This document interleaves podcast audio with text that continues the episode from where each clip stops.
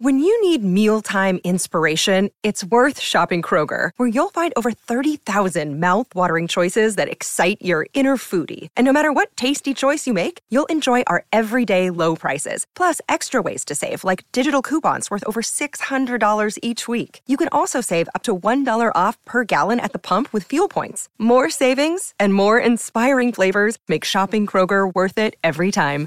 Kroger, fresh for everyone. Fuel restrictions apply. With threats to our nation waiting around every corner, adaptability is more important than ever. When conditions change without notice, quick strategic thinking is crucial. And with obstacles consistently impending, determination is essential in overcoming them. It's this willingness, decisiveness, and resilience that sets Marines apart. With our fighting spirit, we don't just fight battles, we win them. Marines are the constant our nation counts on to fight the unknown. And through adaptable problem solving, we do just that. Learn more at marines.com.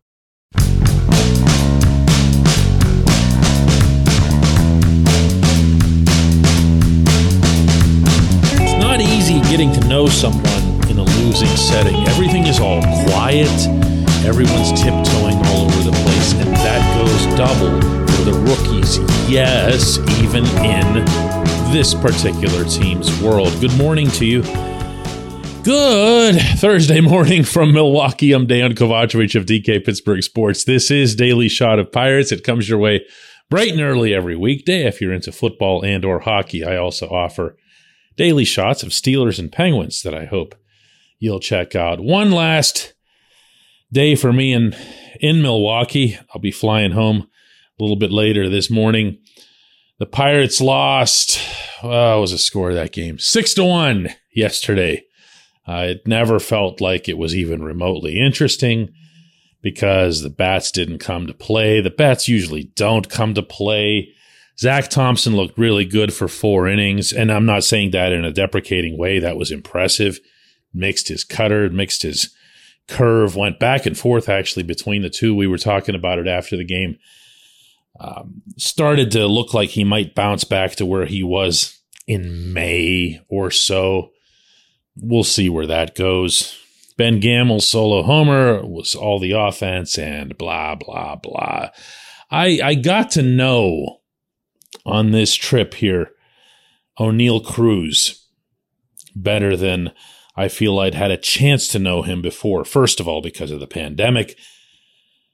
And secondly, the way his spring training went, he kind of stayed with the Latin American guys didn't migrate from them much in the clubhouse at Lecom Park. And then just around the time he started getting comfortable, maybe even a little confident that he'd make the roster, he was sent out. And then he comes back, and the team is an absolute train wreck, as it's been ever since the All Star break.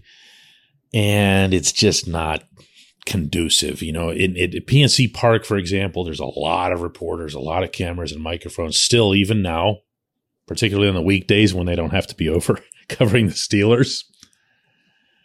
And I'd really looked forward on this trip to trying to get a way to know him at least a little bit better. And I feel like that happened. And I feel like I understand him way, way better than I did before. Nowhere near where I need to for someone covering the team, but definitely an upgrade. And here is what is the dominant impression that he's left on me. He believes in a non cocky way that he should be great at this game that he shouldn't take a back seat to anybody in this game. And I got to tell you, my friends, that's a hell of a foundation for an extraordinary young athlete like him to have mentally. This portion of Daily Shot of Pirates is brought to you by our friends at North Shore Tavern, that's directly across Federal Street from PNC Park. It's home of Steak on a Stone, an eating experience underscoring the word experience. The steak is brought to you partially cooked on an 800 degree stone, and you do the rest. It's a ton of fun. It's a great meal and it's a baseball atmosphere like no other in Pittsburgh. North Shore Tavern, right across Federal Street from PNC Park. The thing with Cruz that jumps out at you when you watch him from afar is that he can do things that other humans can't. Uh, you can say all you want about exit velocity, making too much of it. It's just math, whichever, you know, approach you want to take to that particular discussion. That one doesn't interest me all that much. Exit velocity is just how hard you hit the ball. I mean, we can talk about pitching velocity and nobody says anything about exit velocity. It's like, whoa, PR spin or whatever. He hits the ball unbelievably hard. He throws the ball unbelievably hard. He runs unbelievably fast. And because of his size and his long legs and everything else here, he covers an unbelievable amount of ground, as he showed here again yesterday with this amazing, probably underappreciated, I'm guessing, based on that, I didn't see it really go viral anywhere on social media, catch that he made clear out in center field. Clear out in center field. I, I don't know what Greg Allen was doing, if he was checking out Bernie Brewer on the slide or something, but he was late to get to the ball. And Cruz comes way out there and gets under it basket style, uh, Willie Mays style. Really, really impressive. He also made another one of those annoying throwing errors, cost the Pirates a run. He also didn't have a particularly great day at the plate after having had a really, really good one. But through that, through that, he doesn't change. And that's the part that I've appreciated the most about him and watching him and being around him and communicating with him over these three days. He doesn't change. His own expectations of himself don't change. He doesn't think he's any worse when he has an over 5 day. He doesn't think he's any worse when he throws the ball away because he gets, and rightly so, that the double play that he turned to win the game the previous night was something that other humans can't do. And being humble about that wouldn't really make much sense. In fact, I'd think it would kind of backfire on you. Believe you me, if I could do the stuff that Cruz can do on a baseball field, I would think a lot of myself, okay? A lot more than I currently do. I would think that I am all that and that the sky is the limit and all I need to do is to keep playing and keep working. Cruz's English is not great. He'll get it. He'll nod. He'll kind of cringe a little bit when he's not getting it. But the one word that he uses more than any other is working. He talks a lot about working, working, working. Whatever it is that comes up related to baseball, he'll say working. And everything that I've seen with my own eyes and how he carries himself off the field is that that's what he's doing. Yeah, he's got all these God given gifts. But if you don't work, especially in an unforgiving sport like baseball, it's not going to matter much. He wants it to matter. He wants it to matter in the worst way. So please do me just just between you and me. Do me a favor, don't compare him to players from the past when you see him screw up. Unless you know about those players from the past and what might or might not be different between them and him. This kid is something else. He really is. When we come back, J1Q.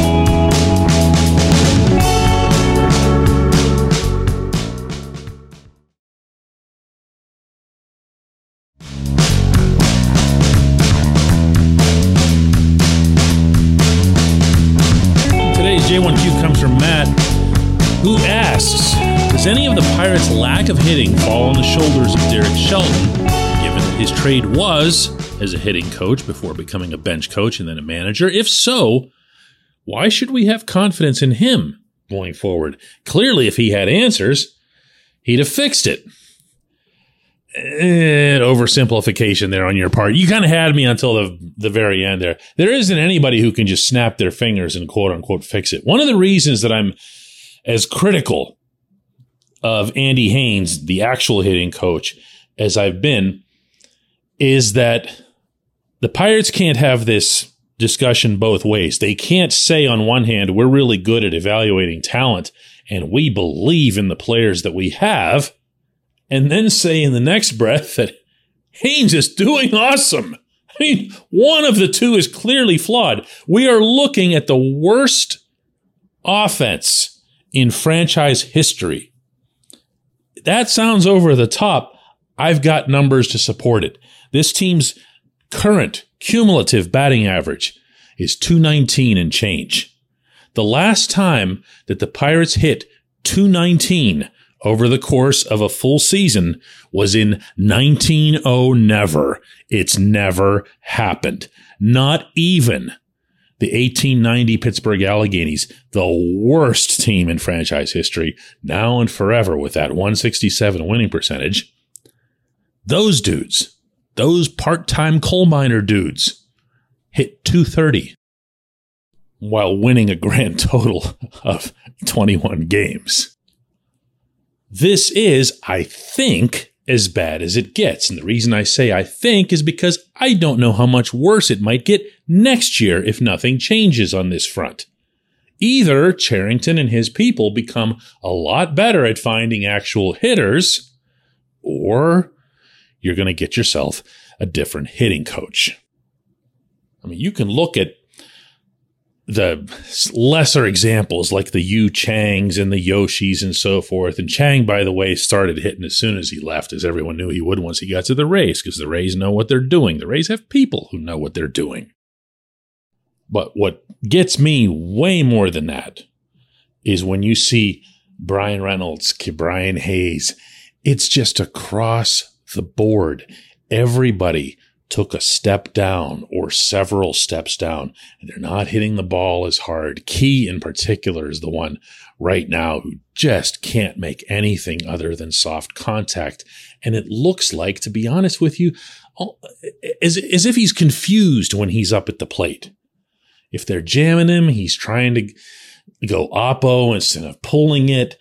Uh, he takes swings that seem uncertain and they end up being these half-hearted pop-ups and there's just nothing really going on there at the plate for him. He almost looks, boy, I, am trying to use this term advisedly here. He almost looks weak. Like you're just not expecting something to explode off his bat at any point. I'm not avoiding your question, I swear. I have asked Shelton directly to what extent he is involved in the hitting. His predecessor, Clint Hurdle, also was a hitting coach by trade before he became a manager. And Clint would just state it openly. I'm very involved in the hitting, he'd say. And he would be. He would be right behind the cage, right next to the hitting coach, one foot up on that big wheel that's in the back of those cages, and not taking his eye off a single hitter. And then he'd get involved in the video room and he he'd leave the actual dissemination of the information to the hitting coach, but Clint was really, really involved. I've not gotten the sense that Shelton is to that extent, but he has acknowledged being in discussions about hitting and being way more comfortable in those discussions than he is in any that have to do with pitching, fielding, and everything else. To what extent would you blame Shelton for this? that's a tough, tough, tough thing to answer without actually being, you know, shuttered up in a room with those guys or anything like that. No one's going to give you the inside details like that, including the manager himself. But to your final point, the one that made me kind of cringe a little bit here, you're not pinning hitting woes on a manager. Uh, there's no scenario in which that would happen uh, in Pittsburgh or anywhere. The hitting is the domain of the hitting coach. And when I say the hitting, I mean the hitting at the major league level, but also all the way down. The way Ben Cherington has everything structured, he wants that to be the domain of the hitting coach and also the pitching to be the domain of the pitching coach the whole way down. So, no, the manager is the field manager. The manager is the one that's, you know, running the games and so forth. So, no, that, that, that wouldn't be connected. But it's certainly a fair point to bring up that nobody, nobody seems to have answers for these guys. I appreciate the question. I appreciate everyone listening to Daily Shot of Pirates. Let's do another one tomorrow.